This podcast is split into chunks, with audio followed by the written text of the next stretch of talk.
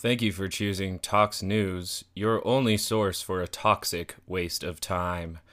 I now bring you Brockhampton and JPEG Mafia off of Technical Difficulties, which you can find on YouTube. This is Chain on Me. Tell them boys where you came from, nigga. Tell them boys why I stay up late. Tryna say, tryna say, tryna say something, nigga. Tryna say. Fifth string, young Peggy Ringo. Slick with the ink, these melodies need Duolingo. Same size as Dua Lipa, where the fuck my pen go? Second fiddle to widows, you feel like Eddie Winslow. Street fighter like Birdie, keep a stick like Relento. Did you win if your purpose is just perfect potential? Did you live up to it? Is you doing the minimum? Used to get 50 views, now they need Peggy's momentum. Let's check the addendum. Switch the code, I'm speaking prophecies like that's a raven. Ball headed with lil status, I feel like Maven. But I be dressed like Raven. Up in the studio slaving. Wanna hot Peggy be wait, wait. Wanna hot Peggy be caking. I be easy baking. My oven stay prepped and ready for the heat to take it. Niggas done took this roll and feel they ain't have proper oh, placement. Some of you niggas don't look well, this Peggy make you hate him.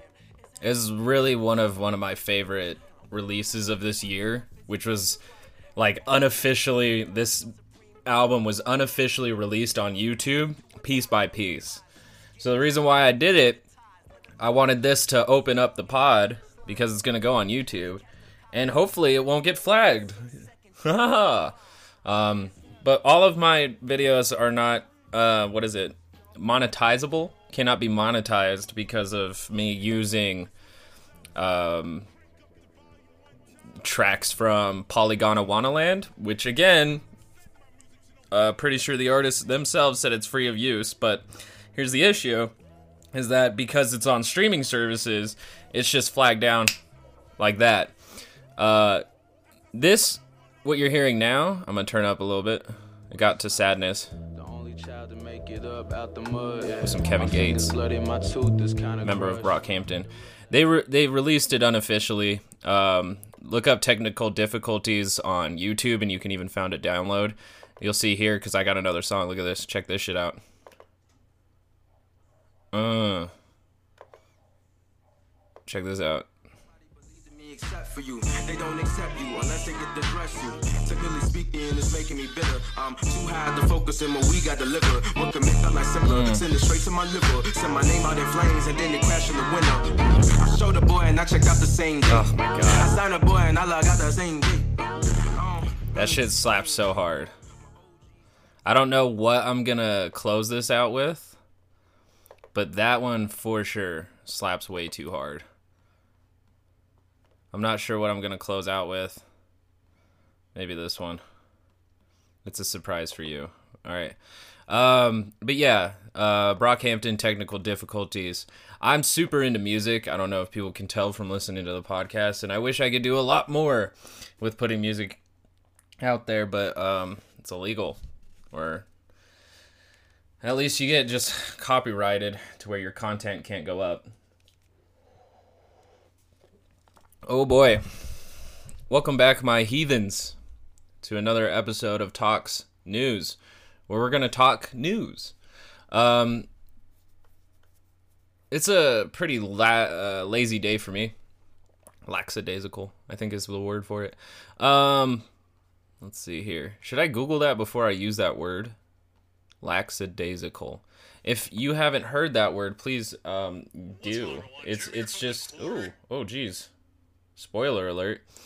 Um, I have the quartering here. Um, lackadaisical, laxada, uh, uh, uh, uh, uh, words. Lackadaisical. I'm such an idiot. but that's just the kind of lackadaisical energy I bring to this fucking podcast. Um, a little explanation too, because I don't know if I've done it for this podcast, but I work uh, like 48 hours a week, nearly all the time. So I don't have a lot of time for shit, but I try. And here comes the point where I try. Um, I'm gonna be going over the quartering today. You know, I'm gonna have to break it up into segments. I'm gonna have to do some segments today, cause I got the quartering uh, to talk about Black Ops here, and then I just see here, you know, fuck it, I'm gonna skip a COD and make my day a little bit shorter. I don't need to hear two people with probably the same perspectives. Um, we got the quartering, and I thought, okay, let's just open up with the quartering, keep it light, keep it easy. I watched one of his videos like a year ago talking about um, cyberpunk and how he was uh, mad about you know having fluid genders in cyberpunk and then just like he just he just displayed so much transphobia and i think that's what ended up bringing him on my radar uh, right here what we have is outrage over call of duty black ops cold war communists big mad and um, I I have another segment. It's a much more important, much more dire issue. But uh, I just thought, fuck it, why not? You know. Let's see if we can like uh, have some fun. You know, drink some coffee, smoke a little bowl.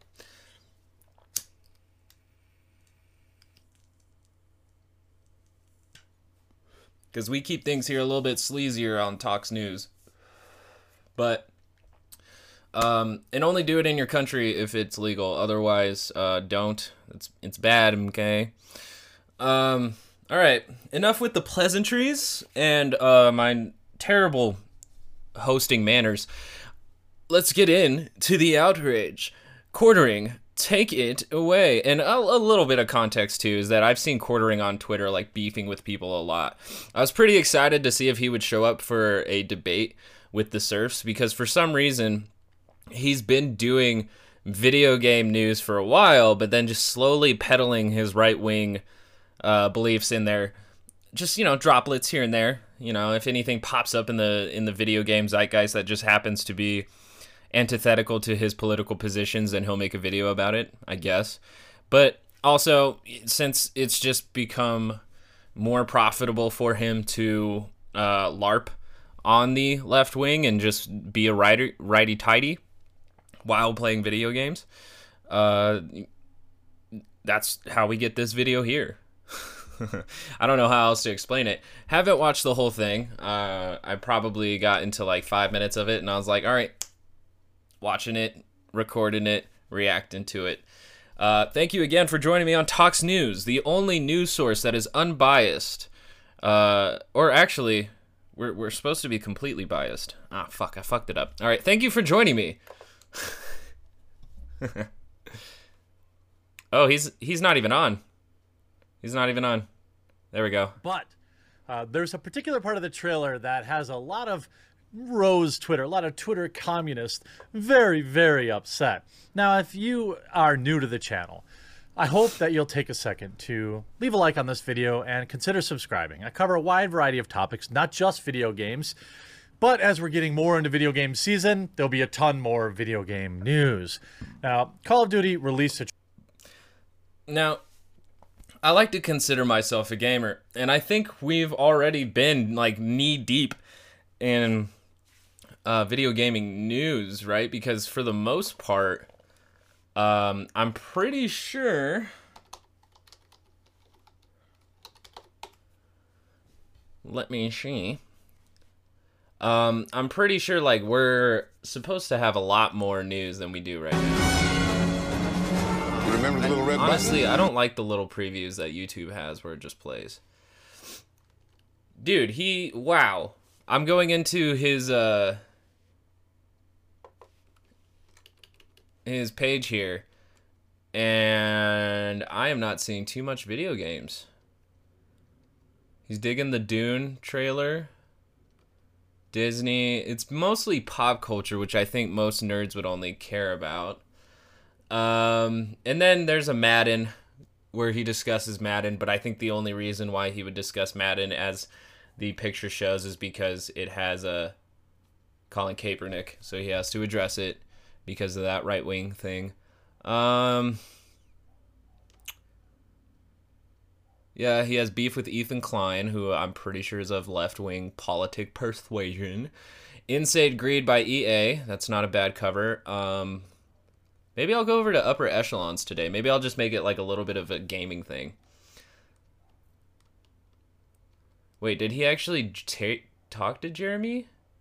Nope. I saw uh, what was his name? Jeremy. Oh, man, he reviews movies. I used to be really into YouTube. Jeremy Jahns, I think it is.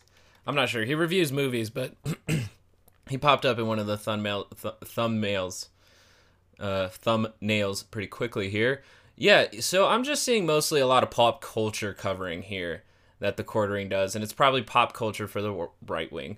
Um, but overall, not seeing too many video game stuff, which I thought was his his shtick.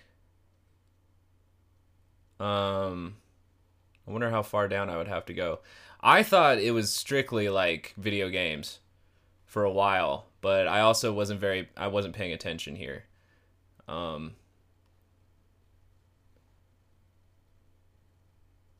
Yeah. He's a pop culture dude. Um and of the right wing persuasion. For those of you who do not know, which I don't know who that is because he's more popular than I am. Nearly 1 million subscribers. Okay, um, nearly 900,000, but still, that's pretty impressive. Um, but yeah, let's uh, let's get into the actual content. I don't really know what I was doing just now. I was hoping to find maybe like more video game content that I did, but overall, he just covers any pop culture news and probably puts his own perspective on it, which I think has a right wing spin. That's up to him, dude. That's you know, it's a free. Uh, I want to say I wanted to say it's a free globe, but it's not. But I'm gonna assume that he's American because of his accent, so it's a free country and you can do whatever you want, dude. Except kill people. The trailer to much, much positive reaction, but inside that trailer, inside that trailer, it features Yuri Bezmenov, ultra based uh, individual. We're gonna take take a look at it, who explains. Wow. Yuri Bezmenov is based. And here's the thing is I had no idea about Yuri Bezmenov. Before uh, the trailer, he was a journalist. Soviet journalist for I or RIA Novosti and a former PGU KGB informant who defected to Canada. Um, so there's just I feel like there's so much more back history to Yuri Bezmenov's life that I'm not going to fully understand it today. He was he uh died a citizen of Canada. He was born in 1939, uh, died 1993. Some pretty weird polar numbers there. Um, opposite side of the world too. His, his life might have more symbolism than I need to understand. So, uh, specializing in propaganda, defected to Canada. He was a KGB officer specialized in propaganda. Um, his interview is, I think, the full interview is on YouTube. Uh, it says warns America about. Nice. Well, you spoke several times before about ideological subversion. That is a phrase that uh, I'm afraid some Americans don't fully understand. When uh, the Soviets used the phrase ideological subversion, what do they mean by it? Ideological subversion is, is the process which is legitimate, overt, and open. You, you can see it with your own eyes. All, all you have to do, all American mass media has to do, is to unplug their bananas from their ears, open up their eyes, and they can see it. There is no mystery. There is nothing to do with espionage. I know that espionage intelligence gathering looks more romantic. It sells more deodorants through the advertising, probably. That's why your Hollywood producers are so crazy about James Bond type of, of, mm-hmm. thrillers. but in reality, that's the main emphasis of the KGB is not in the area of intelligence at all. According to my uh, opinion and opinion of many defectors of my caliber, only about 15% of time, money, and manpower is spent on espionage as such. The other 85% is a slow process which we call either ideological subversion or active measures, активные мероприятия in the language of, of the KGB, or psychological warfare. What it basically means is to change the perception of reality of every American to such an extent that despite of the abundance of information, no one is able to come to sensible conclusions in the interests of defending themselves, their families, their community, and their country. And what's fascinating about this is that I don't really see that effort coming so much from Russia, mainly because Russia doesn't have a ton of means to get inside of our media, right? Um, I think for the most part, media is controlled by American companies and Americans. Um, so even though this may be a subversion tactic to attack America, right? I don't see it possible without them gaining significant media output. But I do see that either Fox News, CNN, I think there's a total amount of six large corporations that own the media outputs, right? Um, so I think we have to take those things into consideration when he speaks on this. Um, when we talk about modern times of Russians or foreign nations influencing our elections, which is the hot button words to use.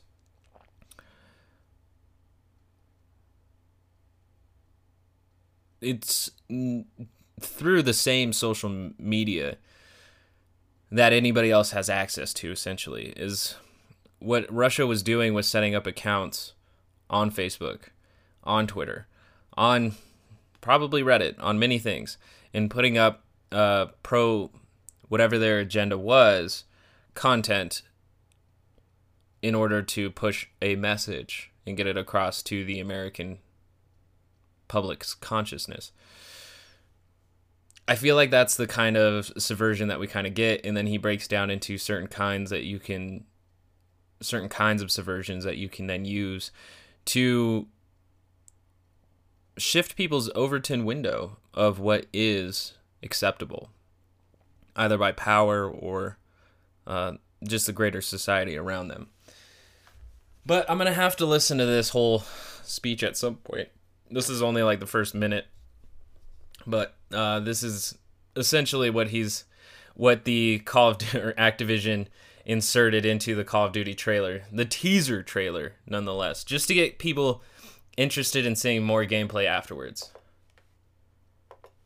Basically, how communist uh, indoctrination indoctrination works, how it infiltrates free societies, um, and if you kind of put that with what's going on right now, uh, it's pretty obvious that there are some parallels. Now, uh, what I find interesting though is that like these things are what he's saying. The KGB tactics are like unique to to communists, just because Russia is labeled as such. Um, you know, so then are we just going to name MK Ultra capitalists uh technic techniques, you know, where you drug people little bits at a time, slowly giving them cognitive dissonance from reality and making them much more um, suggestible underneath uh, hallucinogenics. Are we going to call that capitalist subversion techniques or techniques, tech tactics, whatever? I don't I don't want to get the, the the words right because it sounds stupid. But that's not the goal here. The goal here, as always, for the the righty tighties, anti-left. Always, always, always anti-left. I am not a communist. I don't think I'm a capitalist, although I live in capitalism. But I'm not going to say that because the KGB figured out a way to hyper normalize people to certain abnormal situations.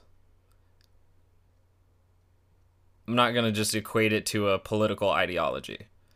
Because that's like saying, it's almost like saying cultural Marxism is to blame for this. And it's just like, okay, boogeyman. there's also the big mad people who are like, well, gamer bros don't want politics in their video games, but now there's politics in their video games. This is such a crummy argument. It is because most of the time the, the the the the people who don't want politics in their games are the ones who don't like progressive politics in their games. Oh, all this SJW pushing their degenerate messages on me. Like when The Last of Us 2 had um, a woman that was a bit more masculine than what they're used to. And they uh, Ellie was lesbian and they were like these damn social justice warriors. And when Cyberpunk's like gender's fluid in our game and he's like these damn social justice warriors I don't want these politics I don't want these identity politics in my video games. I don't know anybody else who has a problem with politics in video games because I don't think the left would have problems with video games if, you know, they're at least accurate. I don't ever hear I've never heard leftists really complain about civilization, and I fucking love civilization. It is pretty light on being able to liberate your the working class, but um still pretty fun. Anyways, uh, where it's a straw man. People don't care about games that have political um, roots. A game about the Cold War, a game about Vietnam. People want to. Ooh, I muted him. I muted him by accident. Um, just saying, like, a game about the Cold War doesn't mean the game's going to be necessarily political. Um, Call of Duty Modern Warfare a game about war, not political at all. In, in fact, it was so binary in its good versus evil, even though it made you do some sketchy shit, right? But in the name of good, so thus you are vindicated, and the people who committed those acts are vindicated. But it's so binary in its good and evil that it can't even really participate in politics, or else it would just misrepresent politics. So Call of Duty Cold War, Black Ops Cold War, mouthful, not really seeing that happening why didn't they just call it Call of Duty Cold War?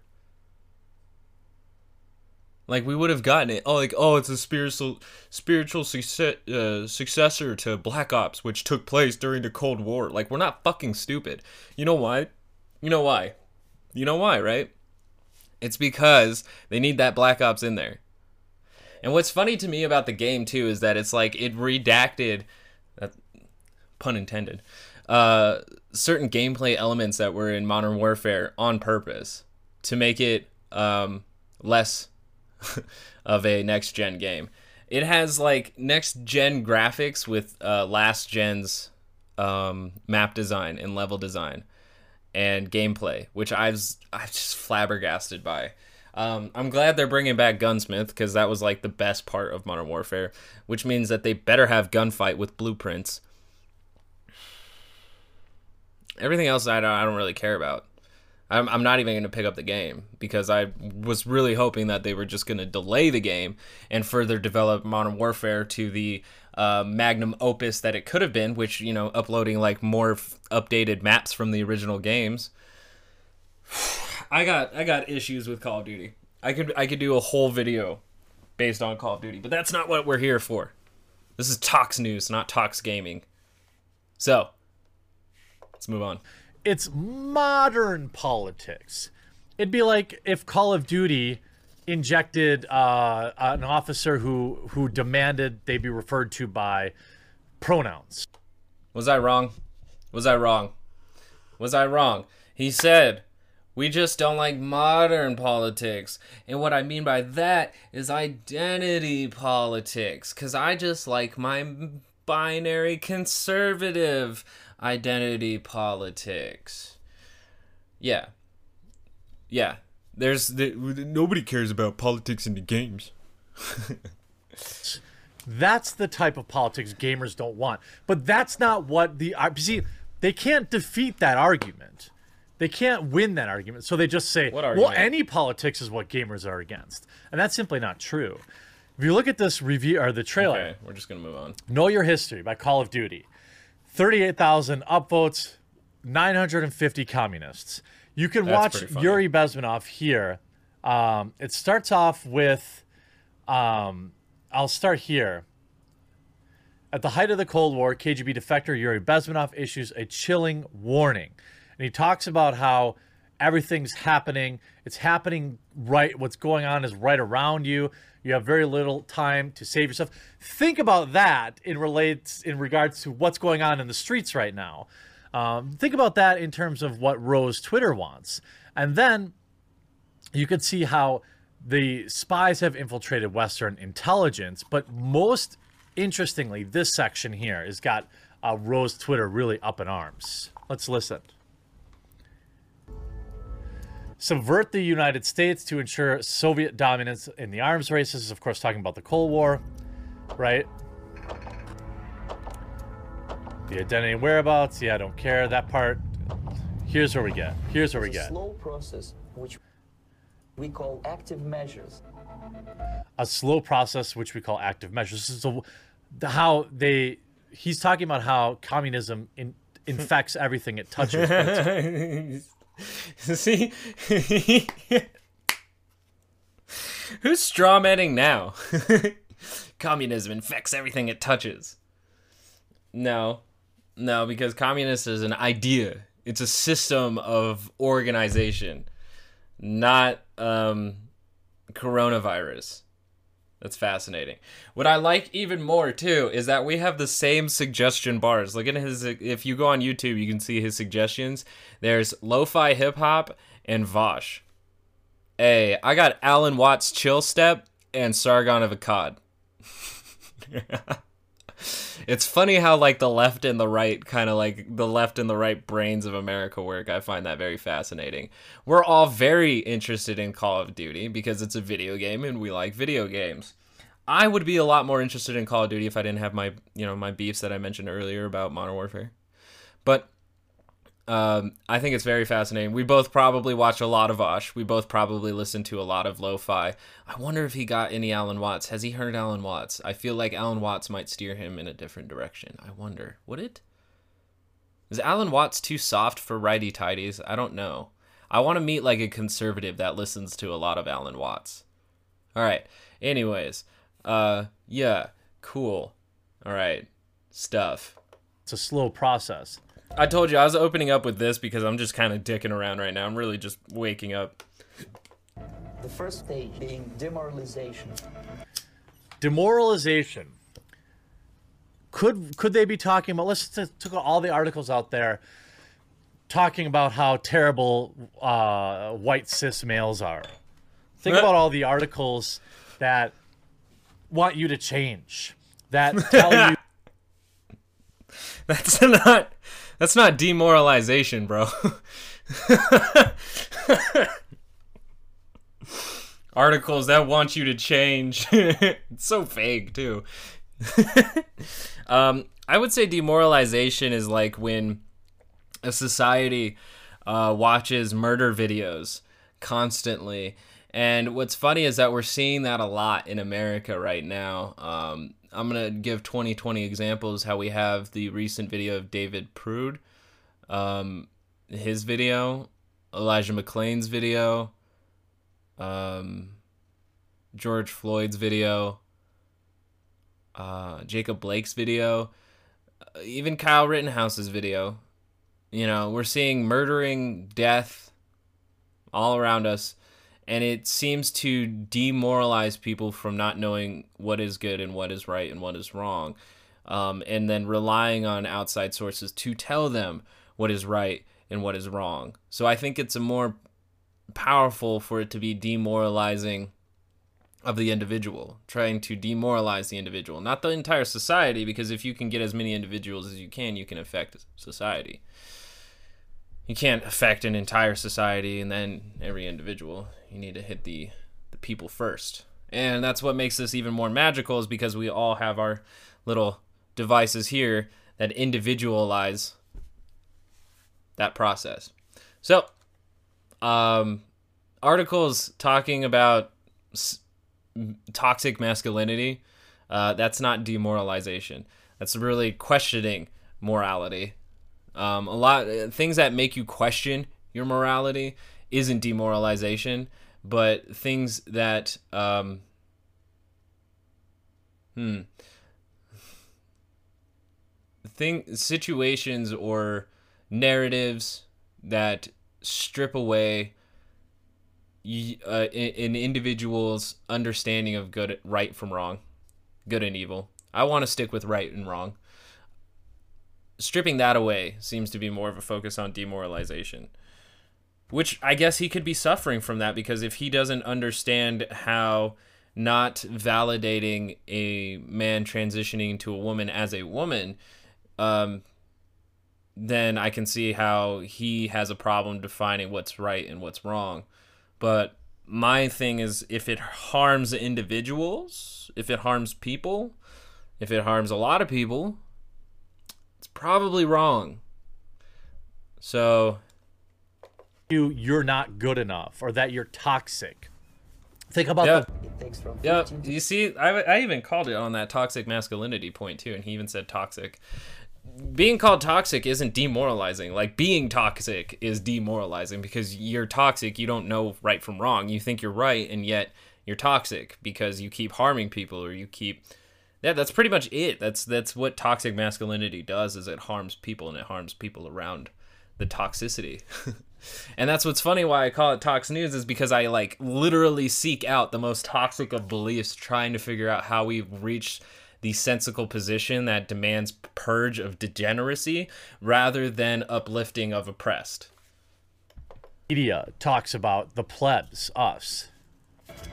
it takes from 15 No, I'm not even I'm not even gonna do that one. No. to 20 years to demoralize a nation. The next stage is destabilization. I just like how much he's like just nodding here because he's like, yes, I feel like this, yes, and like, yeah, it makes sense a bit, right? But he, we need like the full speech to really get into how exactly, um, or like in what situations, what tactics that's used in those times, because I think back then it probably would have been more public broadcasting if they could get on there maybe uh, is is there different radio frequencies that they could get into like you know small towns or i don't know but i think most of the time it would be through literature and political organizing like planting agents for this to happen. These days literally the media does it to us as as i'm speaking right now. Um, and I think all the media is to blame because no matter what, as long as the citizens are divided, I think that's what all of these tactics are mostly focused on. Is actually hurting the working class, keeping them divided, while the ruling elites either have to scramble to clean up the mess or continue profiting off the exploitation of a nation in crisis that doesn't actually know who their oppressors are. Just, you know, just a food for thought.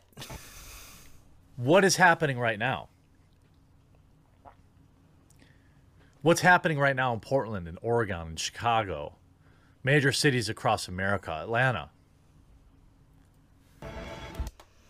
So he calls um, protests and fights against police destabilization. Um, sorry, man. I think destabilization is a shrinking GDP, a growing trade deficit, and uh, what was the last one? I had one more. Shrinking GDP, uh, the deficit. Oh yeah, and massive unemployment leading to mass evictions. Uh, destabilization would be more like a country in free fall. To say, oh, uh, what's happening in Oregon and all, uh, not, not even Oregon, but in Portland and Seattle and Chicago and Minneapolis with all these riots, we're so destabilized. Um, missing a point there, buddy. Missing a point there. Uh, destabilize is not necessarily uh, protesters trying to address their grievances and then getting attacked by the state. I feel like a very stable state can do that. A stable state wouldn't need to, but I feel a stable state could. What matters is essentials economy, foreign relations, Yep. defense systems. Yep. The next stage is crisis He heard destabilization and then was like, think about Portland. Think about. And it, like, following after that was like nothing about that. Next stage is destabilization. What is happening right now?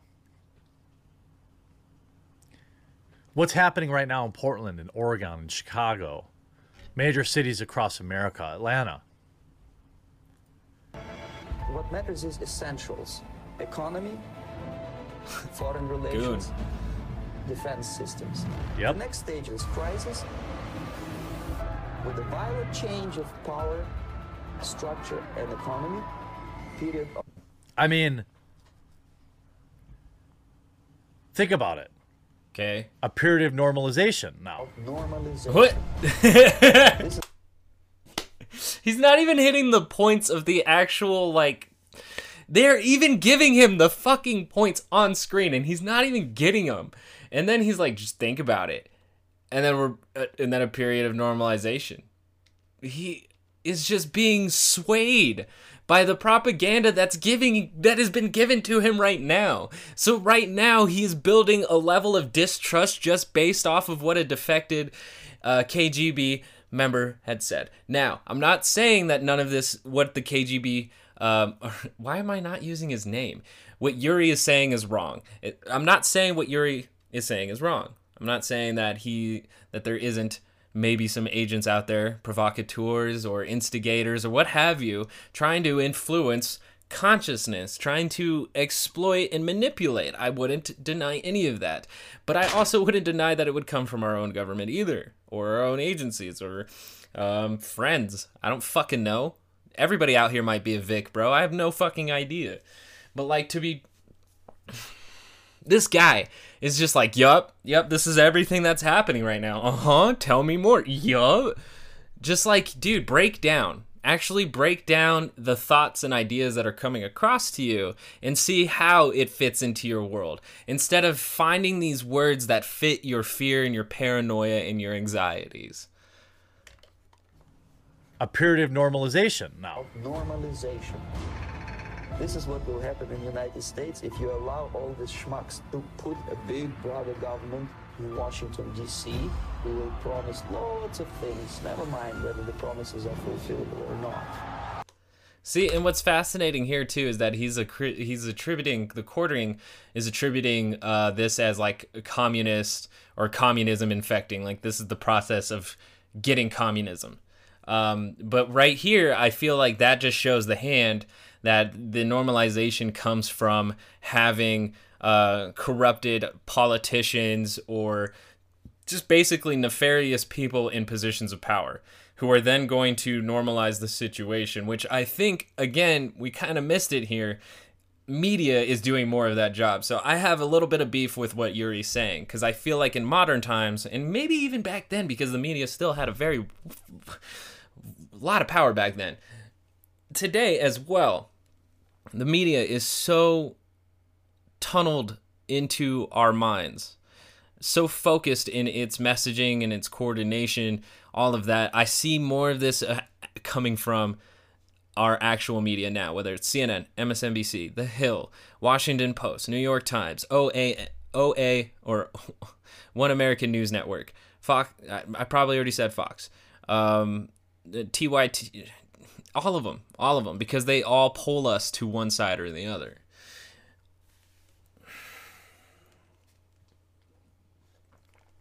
But they're the ones who also give us the narratives themselves that normalize these situations. So the politicians are a part of it because the politicians legitimize it through government and they need the media to then report it and spread the word. So I just think it's fascinating that he's just like sold right out of the gate that this is how communism takes over. And that's why it's so fitting for right now.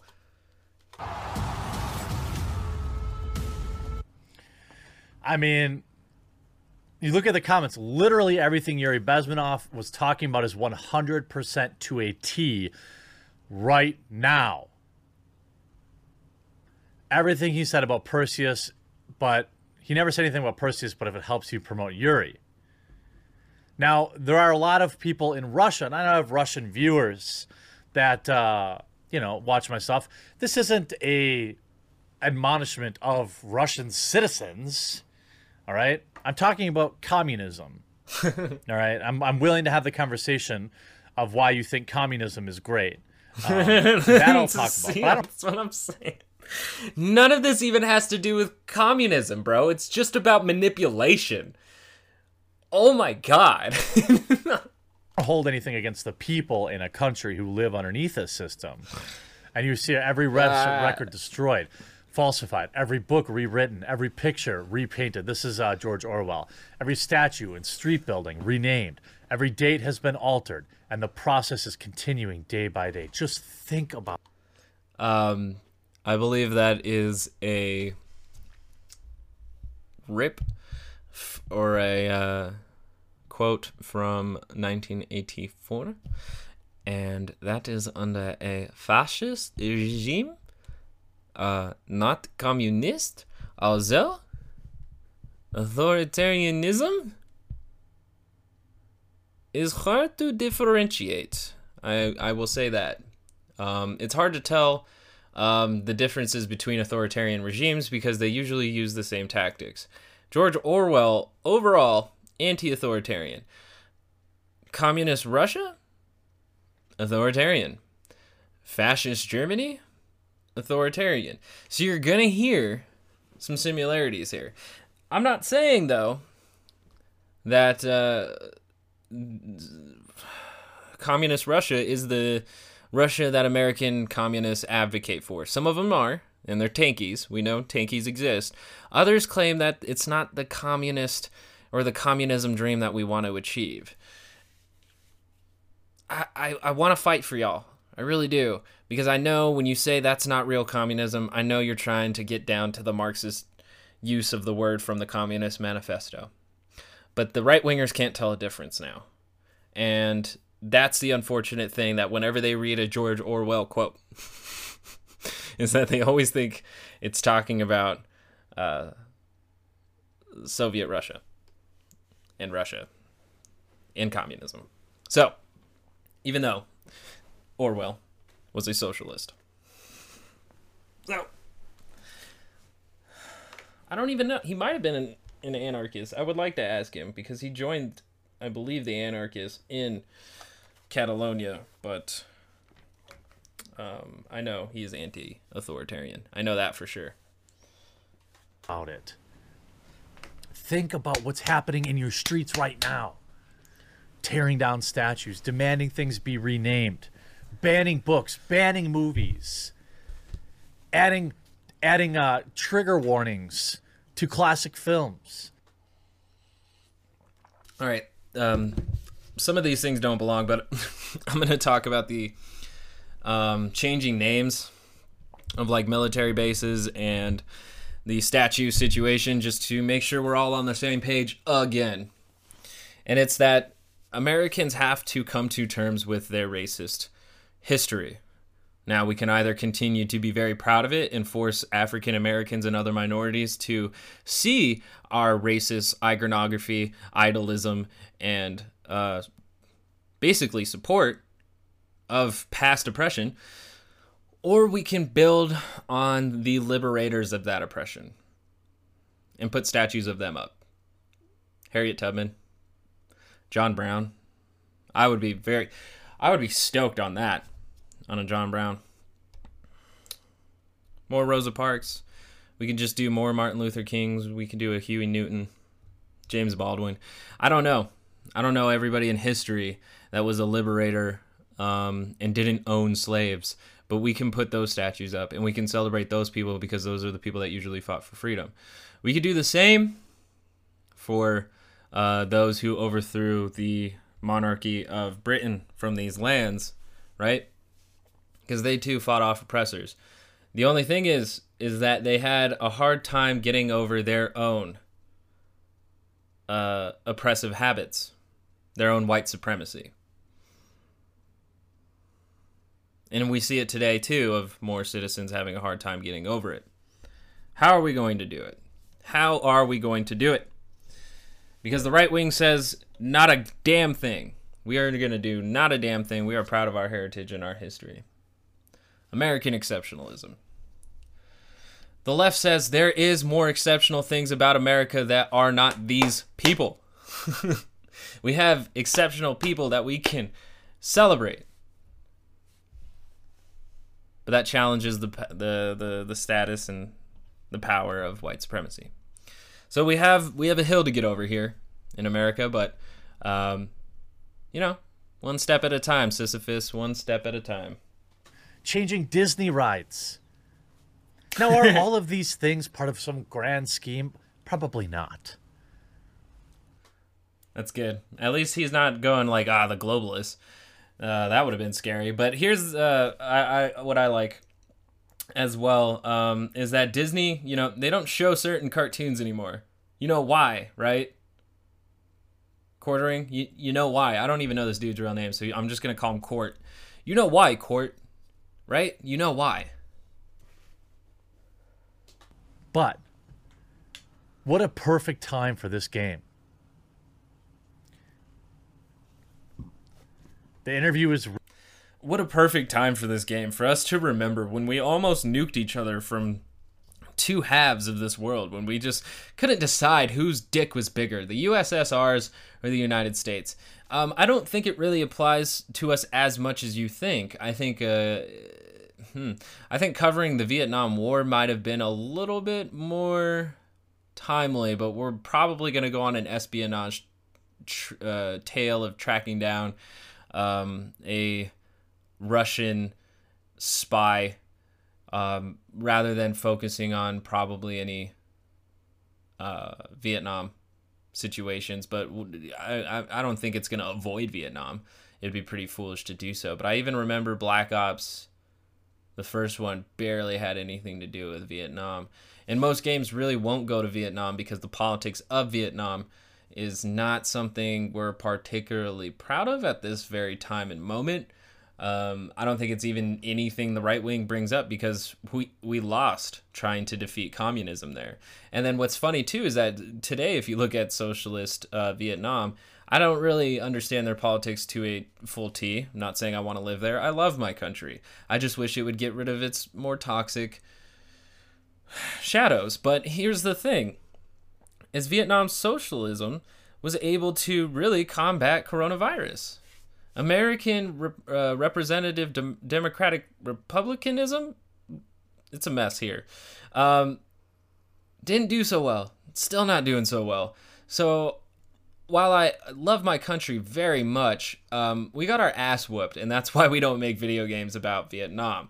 So I think it's funny he says it's a very timely game when I know for sure even when I saw this trailer come out the first time, that they're just banking in on the fucking moment just to get attention on the fucking game. I could be wrong though. I could be wrong because they did show uh, Reagan. Reagan was there, and I can't tell if it's because they just want because since it wouldn't be controversial to put Reagan in a video game.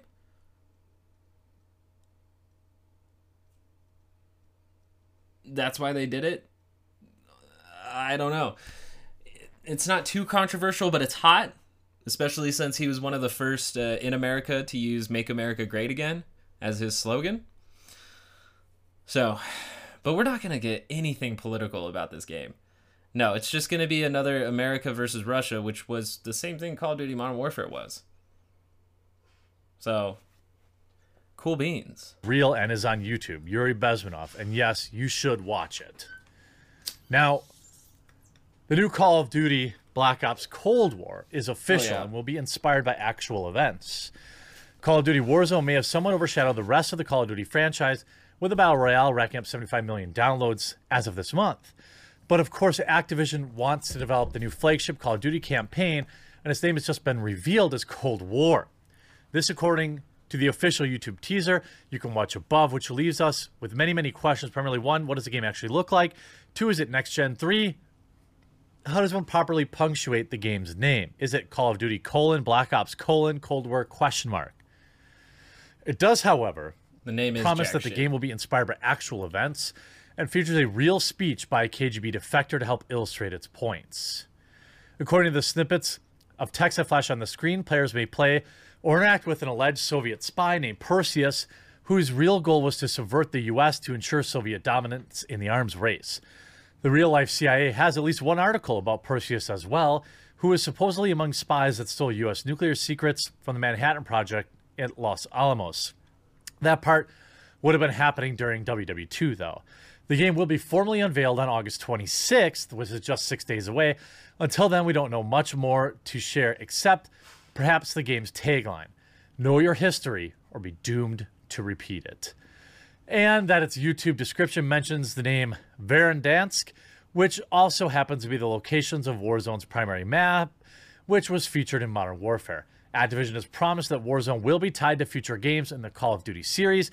It sounds like that might be starting to point out. As Polygon points out, there's also an ARG leading up to this t- trailer. The teaser trailer release was timed with members of Call of Duty community completing a multi-day ARG, which involved various forms of Cold War style code breaking, which led them to secret rooms inside a Verdansk mass map in Call of Duty Warzone, which seems to imply there could be a connection between Black Ops Cold War and Warzone. The ARG could include a, sim- a variety of videotapes, each corresponding Now this is what I'm talking about. Just straight, unadulterated gaming news. We already To know year in Cold more. We already know more about uh, Black Ops because they had the uh, just recently they had the reveal of the multiplayer and the single player and all of that jazz. I think there's a beta coming out. Um, so this is just some old news. So I'm gonna skip maybe him talking about this and Twitter's, you know, uh, having the normal day. Um, you see a lot of people complaining about Call of Duty trailer being too political, like every single game, just as an imperialist war simulator. Still gonna play it though. I mean, he's not wrong, but like, why would you? why, why would you tweet that? Like, "Ugh, I'm so tired of politics and imperialism and war. God, I love Call of Duty. It's like, I hope you're okay. My mutuals are either pol- political or gamers, so it's hilarious to see the entire timeline dunking on Call of Duty Black Ops Cold War. Dunking on it. Uh, let's see again. It has uh, 38,000 upvotes and 900 downvotes on a private video. You have all sorts of questions about propaganda. Sure love it when FBI and Call of Duty franchise start casually sharing actual fascist propaganda. What? What? You don't want people you don't want people learning learning the, the truth about communism? You don't want people to know? Call of Duty But what if, like, all right, did he just defend? No, that was weird. That was a weird. is pure right wing propaganda, lol. Why do people trust Call of Duty with teaching history about the Cold War when the latest game in the series was American propaganda? Now, I'm sure there are people that uh, live in Russia that don't love this game. Unsurprisingly, the I don't think it's in Russia, dude. You shoot Russians as Americans. Does he think Battlefield is in Battlefield 4? Does he think that's in China? they don't make two separate campaigns, bro. like, new Call of Duty is li- Call of Duty is literally just heavier anti-communist propaganda. Good. yeah, he's happy about that, but like I'm just saying it's not anti-communist propaganda either. It's just dude, it's literally just about manipulation. Good. Psychological warfare. Look at this one. Didn't see a single Psychological warfare does not have an ideology, only a master. single Trump reference in the trailer. Hoping Trump is featured in the gameplay. Didn't see a single Putin or Z reference uh, regarding the Mao Empire they are building. Mano, What? Mono Empire they're building. However, for the sake of the world, that enough people do research into this and not just play it as a game. Man, shut up. Why would Trump be in this game? It's set in the Cold War. All he was doing was making money in New York at the time. Yo, Call of Duty Cold War is coming out the day before Trump. Oh, I don't want. Yeah, this is so sad. I mean, people just can't. I mean, there's even. Where's this? I had to bring up a private window to look at this weird one. We have. This is a commentary on the Trump administration. The Call of Duty, the Call of Duty about the Cold War. It's commentary about the Trump war administration. Look, I don't care. He's laughing really hard, but here's the thing is that Trump's president. while all of this is happening.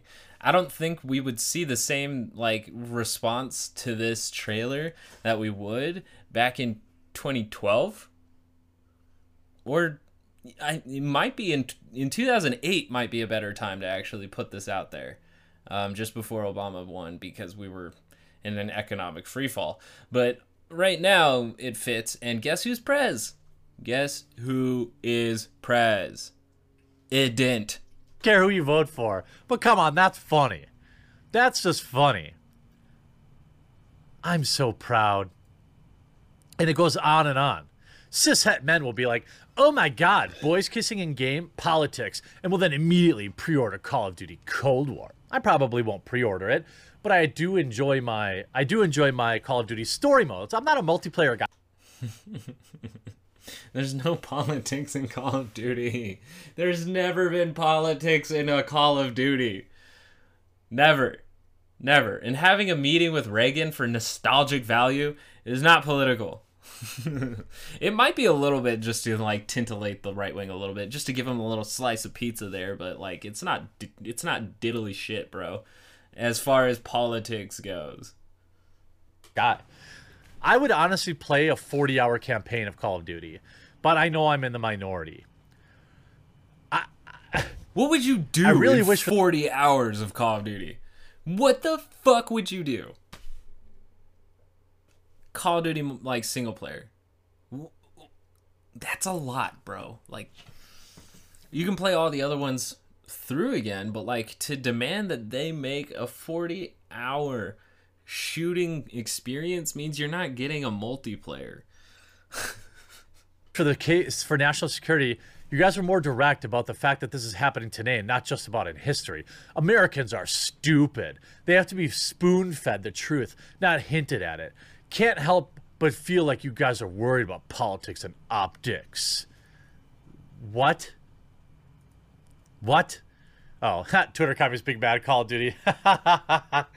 Well, I have to say, I mean, we don't know anything about the gameplay. And he laughs at his own tweet. I'm one end. of those people that enjoys Call of Duty for a Ugh. week when it first comes out. I don't really get into multiplayer, but I'll probably get it. I'll probably enjoy the campaign mode. I hope. Ugh. Now he's just pandering. He laughs at his own tweet and then he panders. Come on. Come on, and I can't believe I spent an hour on that. I am I am total dog shit. Oh my god. Ugh. I need to get much better at like getting my points across because I spent an hour on this. Boo boo. All right, well, I'm gonna have to break it into two segments. So I hope you hated that. I hope you fucking hated that because I did. So um, two segments. That means intermission song. Fuck you. Pardon the uh, technical difficulties. If I told you what the dope was, you ain't supposed to be here, nigga, you don't know us. See, boy, I am focused. In my garage making magic, this is hocus. Gone loco, voodoo, I sue ya. The devil gon' get shot if it's not the ruler. My black skin made me wanna dress more cooler.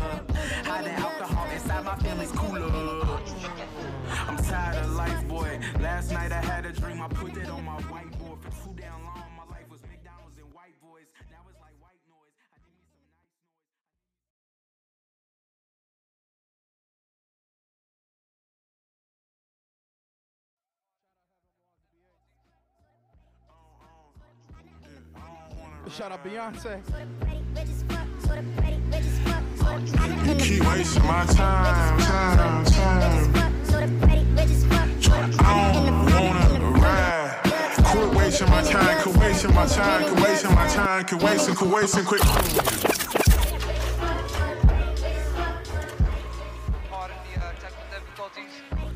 Welcome back. Oh man, I had to make two different recordings because this shit's just gonna be too long for me to properly upload onto the pod streaming. Oh, I can't believe I just spent an hour on the quartering.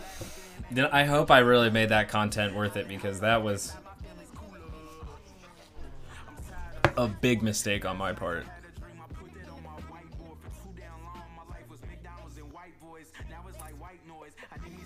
Ooh.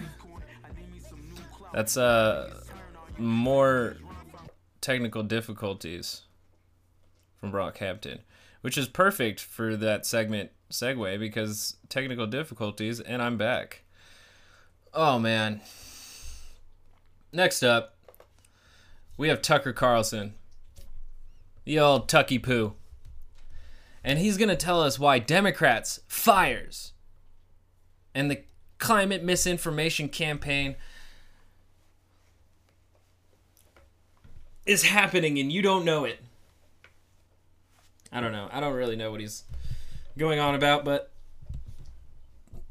I'm sure he'll illuminate us. Um, join me later. Uh, I think I'm just gonna stream games. I don't give a fuck. But this is recorded, so and it all depends on when I upload it too. So I don't know when you're gonna be hearing this, but uh, follow me on Twitter for updates, and you'll get those. Hey. Good evening and welcome to Tucker Carlson tonight. Massive wildfires, unprecedented in their scope, continue to sweep across huge portions of the West tonight. In Oregon, half a million residents have been forced to evacuate their homes. That's one of every 10 people in the entire state. Dozens are dead, including small children. But the fires still are not close to contained. Watch this report from Fox's Jeff Paul. Months of tinder dry conditions added to days of high winds and hot temperatures, creating a perfect firestorm across the West. California is one of the hardest hit, with a record breaking 3 million acres burned and nearly 4,000 homes and buildings lost so far. Yeah, I mean this newsreel right now sounds pretty fucking devastating and apocalyptical. A 12 year old boy and his grandmother are among the latest deaths. The flames are spreading so fast, it really doesn't give people much time to get out. The fire's also taking a toll in Washington state, where more than 100 homes are gone.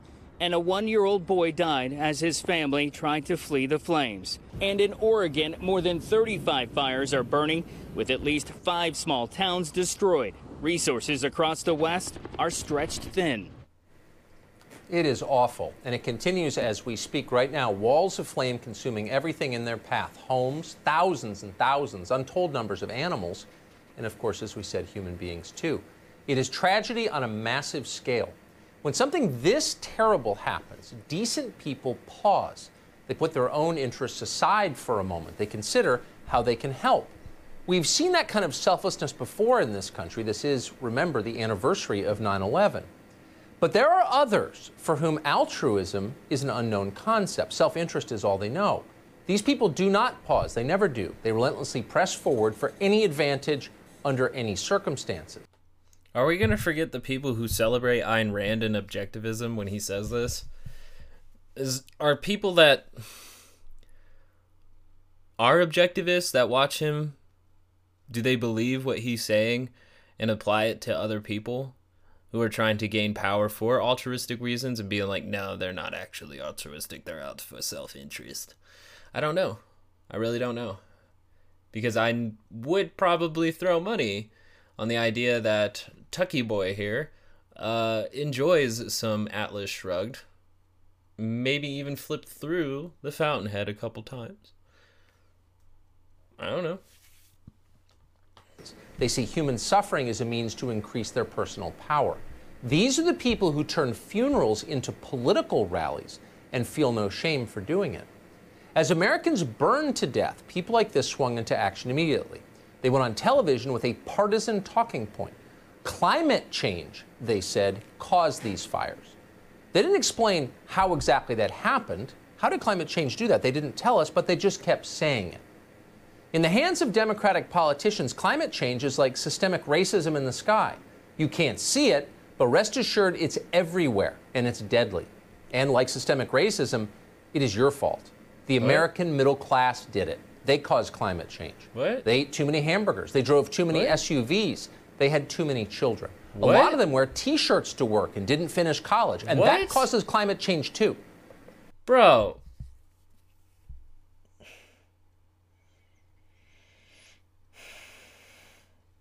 He's like reading these off as if they are the reason that it's climate change or that somebody's been saying that, this is the reasons for climate change.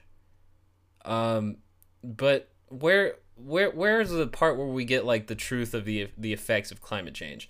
Not that it is a natural occurring um event or phenomenon because it is. The earth's climate changes. That's a thing. But also human caused climate change is a is another or how, how's the best way to put it? A human contributed climate change, or how we contribute to climate change, or what we contribute to climate change, I guess would be a clear way to say it. That's what we'd really need to focus on here because we do contribute. Now, what, how, why, all of that should be answered. But we're not. He's throwing someone else's words in their mouth. Some someone who actually discusses the issue and says we have problems with the way we've structured society that are causing this. And yet he's throwing the words out as if it is the citizen it is the citizens' fault for existing in society in the conditions that it is in for them not doing enough to alleviate the contributions to climate change by humans, by us, by the way we live, by what we do, how we consume energy, all of that jizz jazz. so, Tucker, I really hope you're going to come in here with here's how um, wildfires are being exacerbated um, by drier summers um, why it's drier than it should be, or how we just keep beating heat record after heat record. Um, some are saying this might be the coldest summer we see in a hundred years. I heard that at work. So let's. let's and worst on. of all, some of them may vote for Donald Trump in November. And if there's anything that absolutely definitively causes climate change, and literally over 100% of scientists agree with this established fact, it is voting for Donald Trump. You might as well start a tire fire in your yard. It's so weird how he does that. Like that that method here where like they say this is what you are and I don't believe it. It's so weird because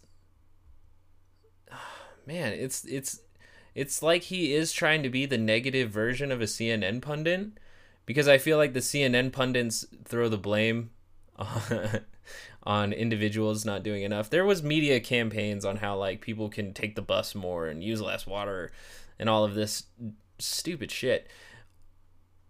When we really found out, I think an article came back out in, in March that really uh, rich people consume or will consume more and also produce more CO2. So they consume more fossil fuels, energy production. They consume more of that as well.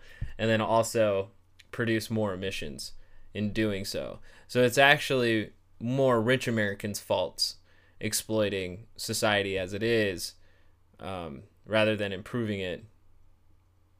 Hmm. I mean, they're slowly getting into it. You know, richer people are driving Teslas and other electric vehicles. But it's it's a slow process that is taking a while to trickle down to the rest of us, which you know, if we don't get electric cars within the next 10 years, we're going to have a much harder time trying to uh, not contribute to climate change or accelerated climate change. That's what we contribute to at this point. Um, and every wildfire we have is also going to just add more heat into our atmosphere, which is then going to further exacerbate and then change and shift the data because the data is only going off of it's it's always changing. Where we're, we we announced last year or the year before that we had 12 years. Um, I think it was last year that we had 12 years and I'm sure next year we'll we'll hear that we have six. The way the way that the the fires have been burning. it's hard not to believe that would be the case.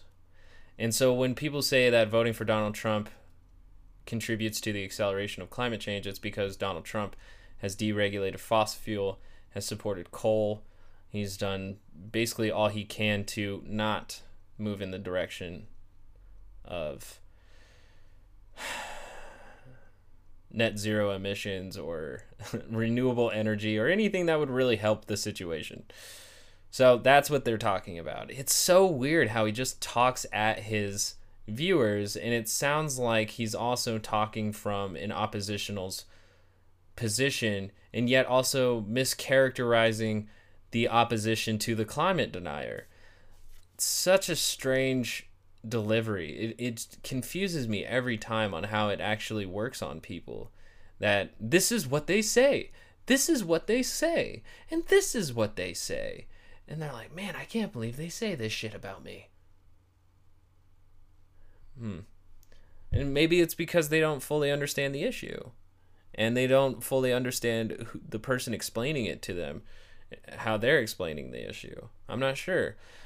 It doesn't help, though, that Tucker Carlson fills other people's mouths with words. And then also, I don't think he's going to bring on an expert for this.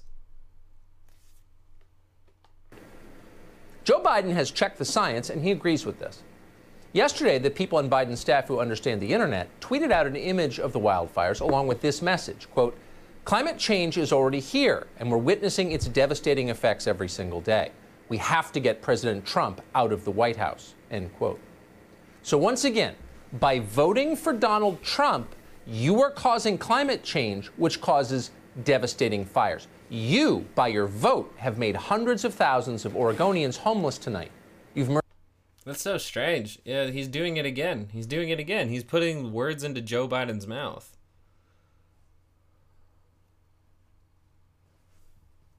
murdered people. Joe Biden's closest friend in the world, a prominent kite surfer on Martha's Vineyard called Barack Obama, echoed that message with his trademark restraint. Obama declared that your life depends on voting for Joe Biden. Well, hold on a minute, you might ask. Doesn't this very same Barack Obama own a $12 million spread right on the ocean in Massachusetts? At a time when sea levels are rising so fast, we're about to see killer whales in the Rockies. Well, that doesn't make sense. It doesn't seem like Barack Obama could be very concerned about climate change. And by the way, didn't Obama go to law school? When did he become a scientist? Those seem like reasonable questions. Uh, here's the thing, though. He's surrounded himself with scientific experts, and he's probably had conversations with scientific experts. Um, me and oh, I like to brag about this. Me and Obama have read the same book. It's called *Sapiens* by Yuval Noah Harari. I suggest everybody read it. I don't give a fuck if elitists enjoyed it. I think there's immense amount of information in there that citizens can use as well. But uh, you can learn a lot by listening to people who study things rather than listening to a guy who spins narratives. And here here I am, the guy who unweaves them. Who's really at the bottom of the barrel here? Questions. On the other hand, lawyers pretending to be scientists are now everywhere in the Democratic Party. Here, for example, is the governor of Washington State, Jay Inslee. Inslee's a proud graduate of Willamette University Law School. He's explaining that he's already figured out the cause of the fires. Watch. And these are conditions that are exacerbated by the changing climate that we are suffering. And I do not believe that we should surrender these subdivisions or these houses to climate change exacerbated fires. We should fight the cause of these fires. So I mismanaged my state. Now it's on fire. You're required to give me more power. Right. He did it again. he literally didn't even say anything about more power. They need more resources. And yet he just he puts words into people's mouths and then is able to sway poor old boomers who just believe I can't believe that man said that about me. You see how that works. But as a factual matter, this is a crock. There is not a single scientist on Earth who knows whether or by how much these fires may have been, quote, exacerbated by warmer temperatures. You know why Tucker Carlson couldn't bring on any experts? Is because he couldn't find any experts. There's no one. There's no one out there who can explain the fires. There's no one out there who can explain how drier climates can lead to such a situation, to drier and hotter climates, to, to massive fires in three states that I know of. I'm talking about California, Colorado, and Oregon. I think Washington might be on fire too. Let's just say four. Fuck it. I don't care if I'm wrong. Fact check me, bitch. All right, anyways. Savage. Calm down. The reason why Tucker Carlson can't seem to have any experts on here to talk about climate change and how the fires are being exacerbated um, is because he doesn't know any. There are none. There's zero.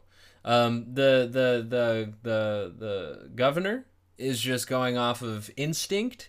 He doesn't listen to anybody. He just follows his gut too. So um, in the battle of guts, you got to see you got to follow either Tucker's gut or you got to follow the governor's gut.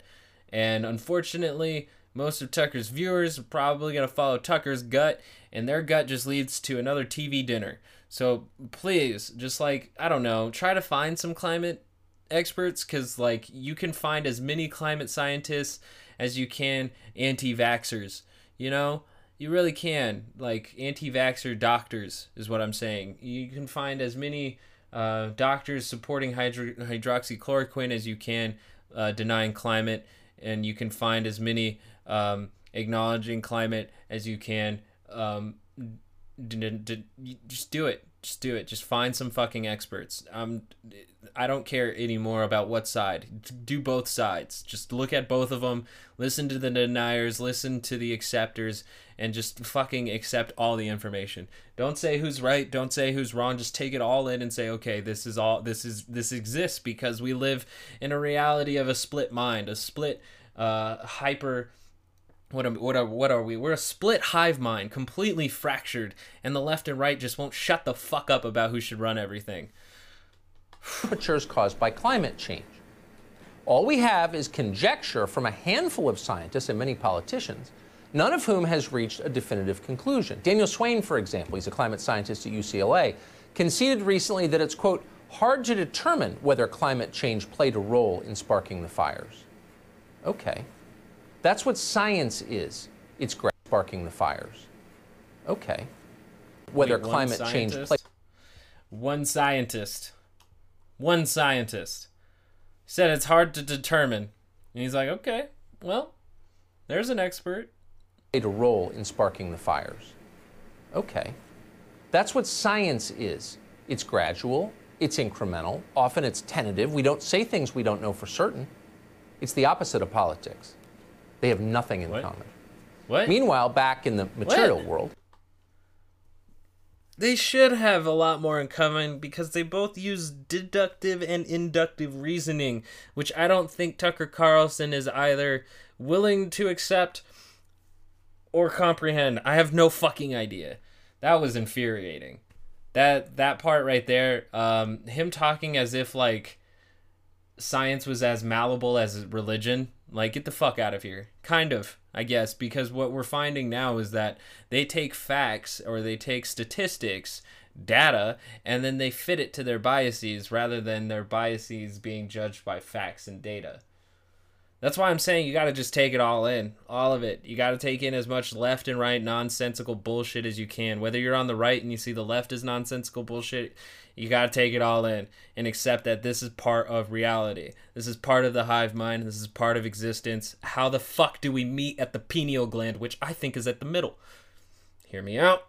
Just fucking hear me out. Now, if you're on the left side, you better start listening to some right shit because it's existing in the millions and it won't fucking stop. And so, what we have to do is try to accept all the information that we can and try to just come into some fucking agreement about what really is going on and, and see if we can try some more experiments because so far we're just stonewalling each other. Just fucking stonewalling each other and the world burns around us. We are the most ineffective super god on the fucking planet. It's dumb. Investigators have determined that the massive El Dorado fire in California, which has torched nearly 14,000 acres, was caused by people setting off some kind of fireworks. And then on Wednesday, police announced that a criminal investigation is underway into the massive Almeda fire in Ashland, Oregon, the southern part of the state. The sheriff there said it's too early to say what caused the fire, but he did say human remains were found at the suspected origin of it. So nothing is being ruled out tonight, including arson. All right. Yeah. Yep. Mm-hmm. So Yeah. I think with modern technology, like most fires are detected early enough can be stopped. When we have the conditions uh yeah, some some arson, I don't know. Uh the the spark the sparking of a fire isn't enough to cause the widespread of them.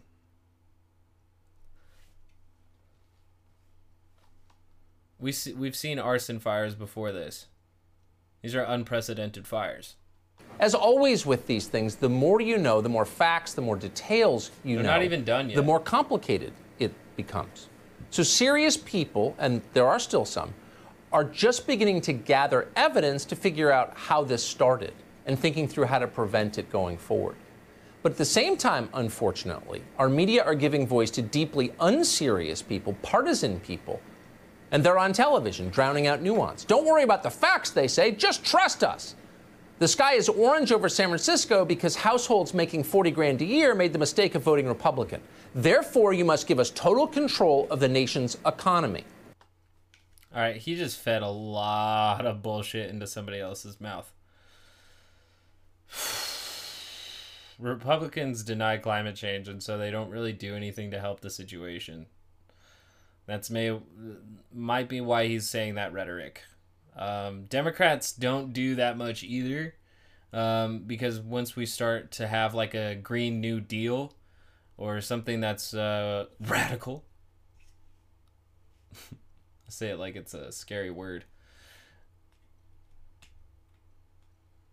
It's the Dems aren't even down for doing enough.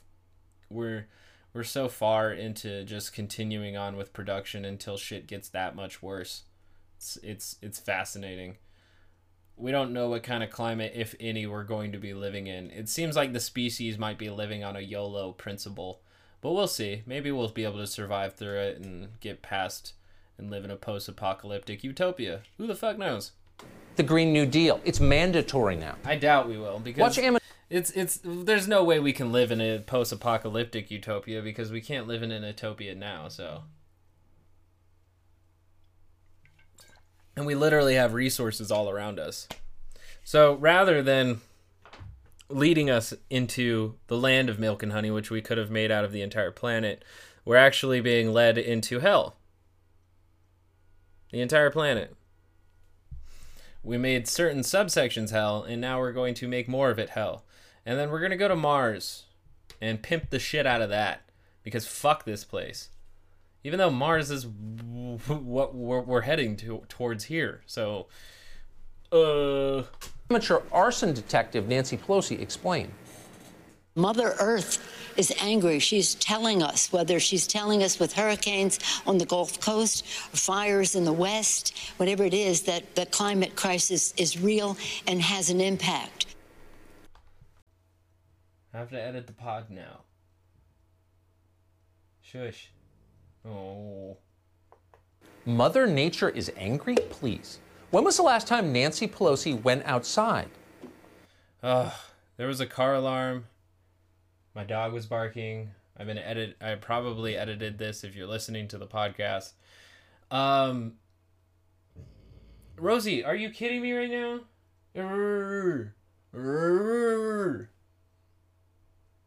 No, no more. There's nothing. So Nancy Pelosi said Mother Nature is mad at us right now because uh, fighting for the climate is in because we have the most anti uh, do anything about climate change guy. Uh, we have the anti Green New Deal in office, even though Nancy Pelosi is very much anti Green New Deal. She uh, don't she don't want to do much. I think she called it a Green New Dream. So Could she identify a single tree? No one asked her, of course. All we know is what she said. Can Tucker Carlson identify trees? Can who gives a fuck if you can identify trees? said. Climate change caused this. Of course it did. Because no matter what the natural disaster is hurricanes, tornadoes, acne, whatever climate change did it. In other words, you did it. And to repent for doing it, you need to give us full control of your life. It's so weird that he's selling like doing anything about climate change is authoritarianism. And I think the reason why he's saying that is because he fights for the interests of oil, of fossil fuels, of all of the shit that like needs to change. So they would be the ones who would be authoritarian upon because they would have to shut down in order to save the planet. um, also, I think the military industrial complex is in the top five of uh, CO2 emissions or contrib- contributors to climate, uh, human accelerated climate change. So, taking that into condition or consideration, um, yeah, that's going to be a hard one to change. Now, keep in mind the person telling you this, Nancy Pelosi, owns at least two sub zero freezers. She showed them to us on television. Each one costs $10,000. They use a lot of energy. And like Barack Obama, like Joe Biden, Nancy Pelosi constantly flies around the country privately between her multi million dollar estates. So if she cared about climate. Don't forget, she's an elitist. And I, Tucker Carlson, paid millions of dollars a year, am not an elitist. Climate change, of course, she wouldn't be doing that. She doesn't and neither do her supporters. Otherwise, they'd be massed outside of her estates in anger. They wouldn't be trying to destroy the hair salon that exposed her hypocrisy. But it's not about science. It's certainly not about the earth. Again, these are people who don't go outside, who know nothing about nature. It's about blaming and ritually humiliating the American middle class for daring to elect someone they don't like. Joe Biden knows that the Pennsylvanians who'd be financially ruined by the fracking ban he supports are the same Pennsylvanians who flipped Pennsylvania red in 2016 for the first time in a generation. They used like a really gnarly filter to like extenuate like wrinkles and like pixelate his face. The way they edited this Biden picture. I want somebody to prove me wrong that it's not edited, but when you look at like certain parts of it, it's so blocky and pixelated. It's fascinating. Makes him look a lot older. Think they're holding a grudge? You bet they are. One of the reasons Joe Biden doesn't go outside because his handlers won't allow him is because when he does, he has a tendency to show pure, undisguised contempt for the middle class he supposedly cares so deeply about. In 2019, you'll remember, he openly mocked coal miners. He suggested they just get programming jobs once they're all fired. Watch. I come from a family where, in an area where it's coal mining in Scranton. Anybody who could go down 300 to 3,000 feet in the mine, sure and hell can learn how to program as well. learn to code! All right, he's he's got he's got me on that one. Can't. Yep hilarious. Joe Biden should learn to code. Keep us posted on how that goes. But there isn't time for that. The world is ending. There's no time to pause and savor the deep layers of hypocrisy here. Stop. I would say when we had like major sectors of the economy like that that also helped like really produce the prosperity of this country. I feel like we have to do a better job of paying them off with like social security and all of that stuff. Yabba yabba yabba. Um, and I feel like maybe that's why Social Security's been ripped away from uh, this following generation is because they don't really see them as uh, very much part of the prosperity of the economy. I feel like they see mostly the this plays in the stock market is what made this country great for the past 50 to 70 years and that's why they're slowly stripping away that social security and all the rest of that. So yeah. Um, but yeah like when you have coal miners they shouldn't have to learn to code. Uh, coal miners should just be paid uh, for the rest of their lives because they risk their bodies to also go into those mines uh, and breathe in that horrible exposure just so that we can all sit here on YouTube and jack off. That's not what I'm doing. What the? Uh, uh, save me. We're too busy. We're measuring our lives in minutes now. Last summer, Sandy Cortez did the math on all of this. She's good at math. And she calculated we only have 12 years left to live. The world is going to end in 12 years if we don't address climate change. Like, this is the war, this is our World War II. Man, that sounds bad. And we're sorry to wreck your night on a Friday, but actually, it's worse than that. Much worse than that. Consider this. Just four months after she gave us that warning, Sandy Cortez tweeted that we only have 10 years to cut carbon emissions in half. So think about that. We lost two years in just four months. I'm just gonna say though that we don't really have uh, much of a difference between uh, 10 and 12 when it comes to this issue because it's gonna look a lot worse in 10 years, um, which would be nine years from now, and uh, 11 years, nine to 11 years, 9 11. Oh my god. Do, do, do, do, do, do, do, do. It's just ridiculous. It's just ridiculous. This like ad hominem attack that we're taking right here. At that rate, we could literally all be dead unless Joe Biden wins in November, which is, of course, what they're saying underneath it all. On Tuesday, California Governor Gavin Newsom pretty much said it out loud. Newsom has abandoned science completely. He did it long ago. Science is too stringent for Gavin Newsom, too Western, too patriarchal. Newsom is now a man of faith. He's decided that climate change caused all of this, and that's final. He's not listening to any other arguments. Watch. I have no patience, and I say this lovingly, not as an ideologue, but as someone who prides himself on being open to argument, interested in evidence, but I quite literally have no patience for climate change deniers. Uh, it simply follows uh, completely inconsistent that point of view with the reality on the ground. Uh huh. I'm not an ideologue, but anyone who disagrees with me must be ignored and eliminated. I don't want to hear any countervailing facts or evidence. None. But I'm not an ideologue.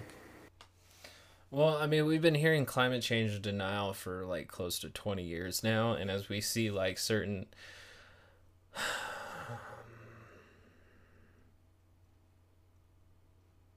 Hmm.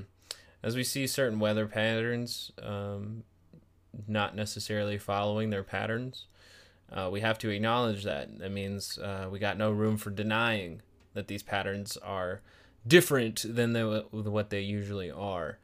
Um, Denver went uh, on national news because it went from uh, summer to winter in like zero to a hundred, like overnight made the national news for that. And it's something we're quickly forgetting already. It not normal. Not normal. Not a normal situation. And I can't explain it to you because I'm not a meteorologist nor am I any kind of scientist. I am just a person who tries to listen to scientists, but I also have to listen to other people who claim to know things because I you got to challenge them. Otherwise, they're just going to run rampant and uh, convince people in believing nonsense. Okay. So people like Gavin Newsom has announced they don't want to listen to climate change deniers, which raises the central question: What is a climate change denier? Well, a climate change denier is anyone who thinks a ruling class has done a very poor job running their states, running their country, protecting the people they were hired to protect and watch over.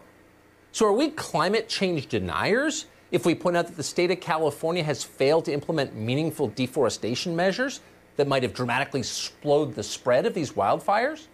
Does that make us deniers? Because in 2018, a state oversight agency in California found that years of poor or non existent forest management policies in the Sierra Nevada forests had contributed to the fires. One of the few Republicans who still holds elected office in that state, State Assemblyman Heath Flora, last year called on using the state's $22 billion budget surplus, probably the last one in its history, to implement vegetation management, because fires don't obviously spread as well if they're not connected by huge forests, which function as kindling. All of that is obvious, which means you can't say it out loud. The natural world, facts, nature itself is anathema to ideologues like this. The same people Right. telling you they're protecting nature hate nature, everything Right. about nature. Presumably, you're also a climate change denier if you point out that six of the Oregon National Guard's wildfire fighting helicopters aren't in Oregon anymore. Where are they, you might wonder? They're in Afghanistan. So instead of dropping water to suppress the blazes, the Chinook helicopters are busy supplying a war effort that's been going on for nearly 20 years for no reason. So, how'd that Wouldn't that be a federal issue? Like, how is Oregon in charge of that? Why would Oregon be uh, a part of foreign affairs? Or is that like particular with the news? Or where did they rent those from? What the fuck are you talking about? Are they part of the National Guard? Who's? Rewind. hate nature, everything about nature. Presumably, you're also a climate change denier if you point out that six of the Oregon National Guard's wildfire fighting helicopters aren't in Oregon anymore. Where are they, you might wonder? They're in Afghanistan. Why is that up to Oregon? Why would that be up to Oregon? Oregon's National Guard? I feel like the National Guard is still an extension of the Army, which is an extension of the federal branch of the government. Just because they're stationed in Oregon does not make them Oregon State. Ugh, I don't know. I really don't know, though. Here's the thing is I don't even know what the fuck the helicopters would be doing over there on whose orders. And he's not going to tell me. He's just going to say these are Oregon helicopters and they're in Afghanistan. Doesn't that piss you off?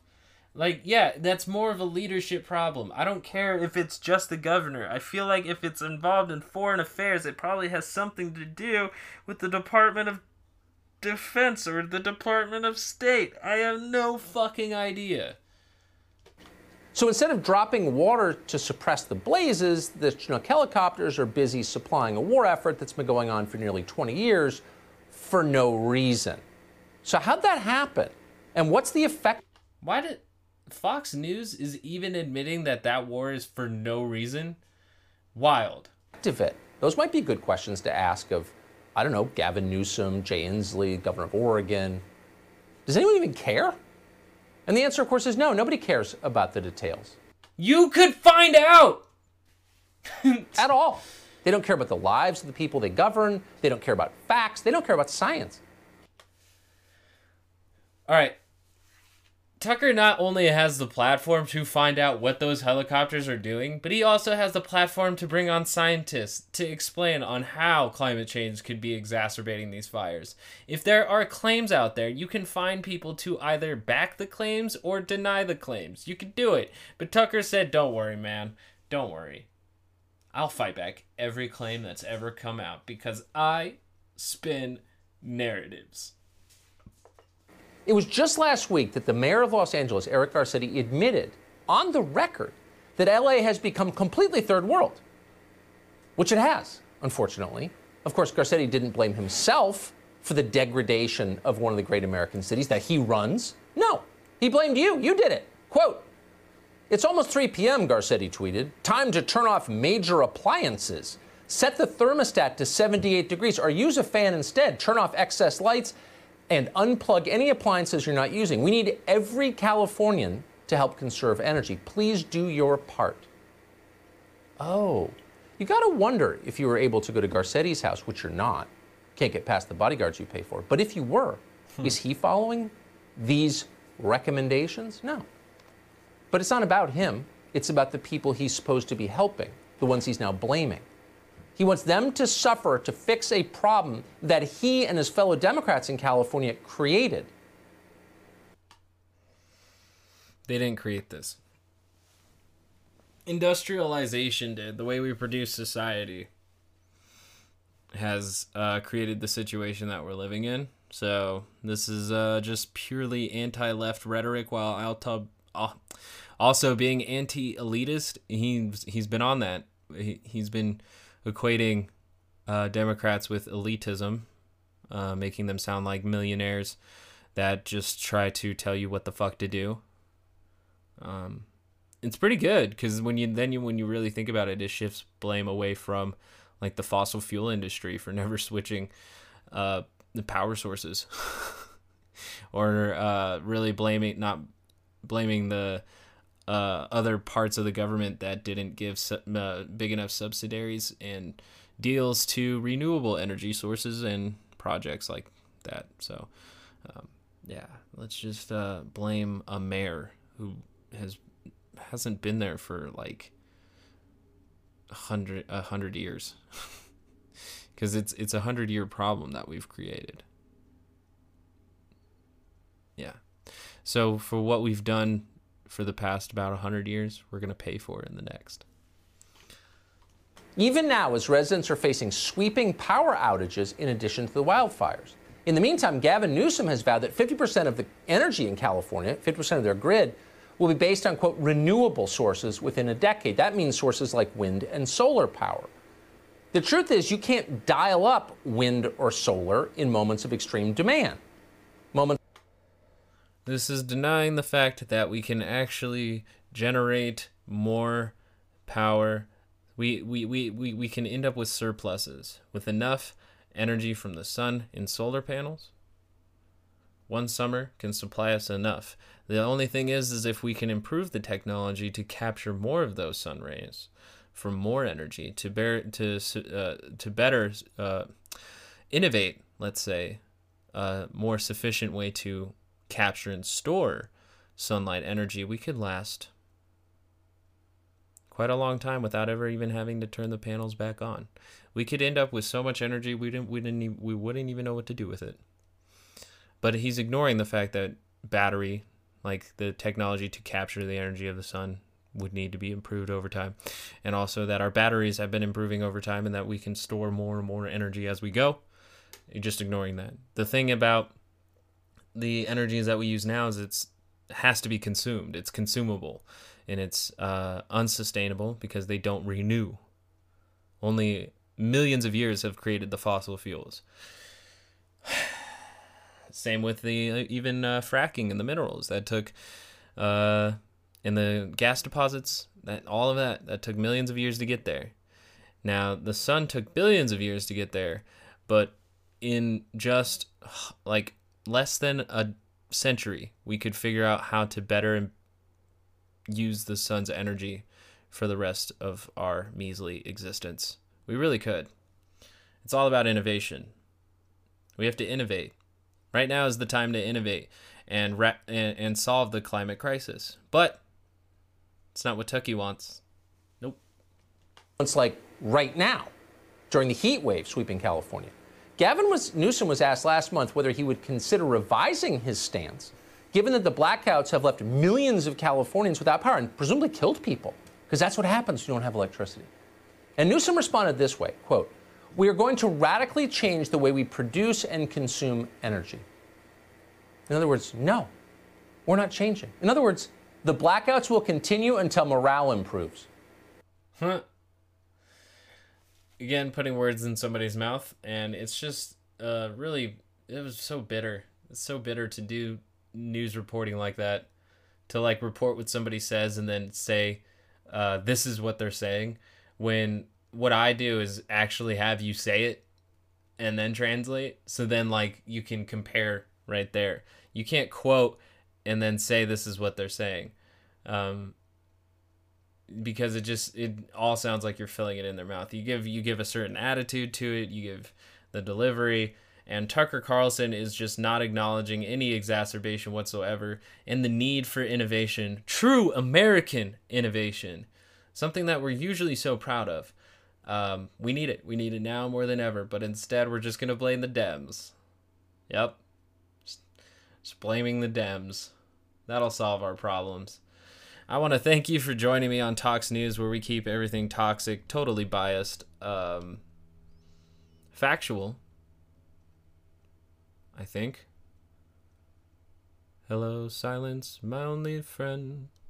Um, yeah, I love podcasting. Um, find me on all those podcasts, streams. Find the uh, recordings of these on the YouTube. Um, find Brockhampton's technical difficulties mixtape. I don't really know. Find that on YouTube. Um, watch uh, um, oh fuck, what was that movie? Watch Extremely Loud and Incredibly Close. I think was the movie that my roommates were watching last night. Pretty good. It's uh, it's a little bit healthier to the mind state than Fox News, but that's why you come to talks because stuff, right? Um shit. I'm losing sense of self, existential crisis, what is purpose? Oh shit. Fuck. I got to go play some video games. I'll catch you later. Thank you for joining me on America Can We Save Ourselves? I have been your host, uh, Cucker Snarlson. Um, good night, baby doll. You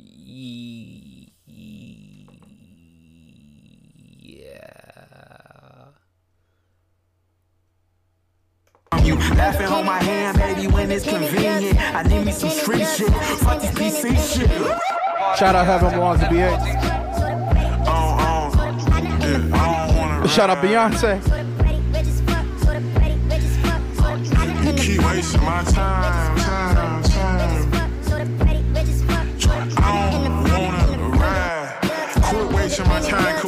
my time, quit wasting my time, quit wasting, quit wasting, quit.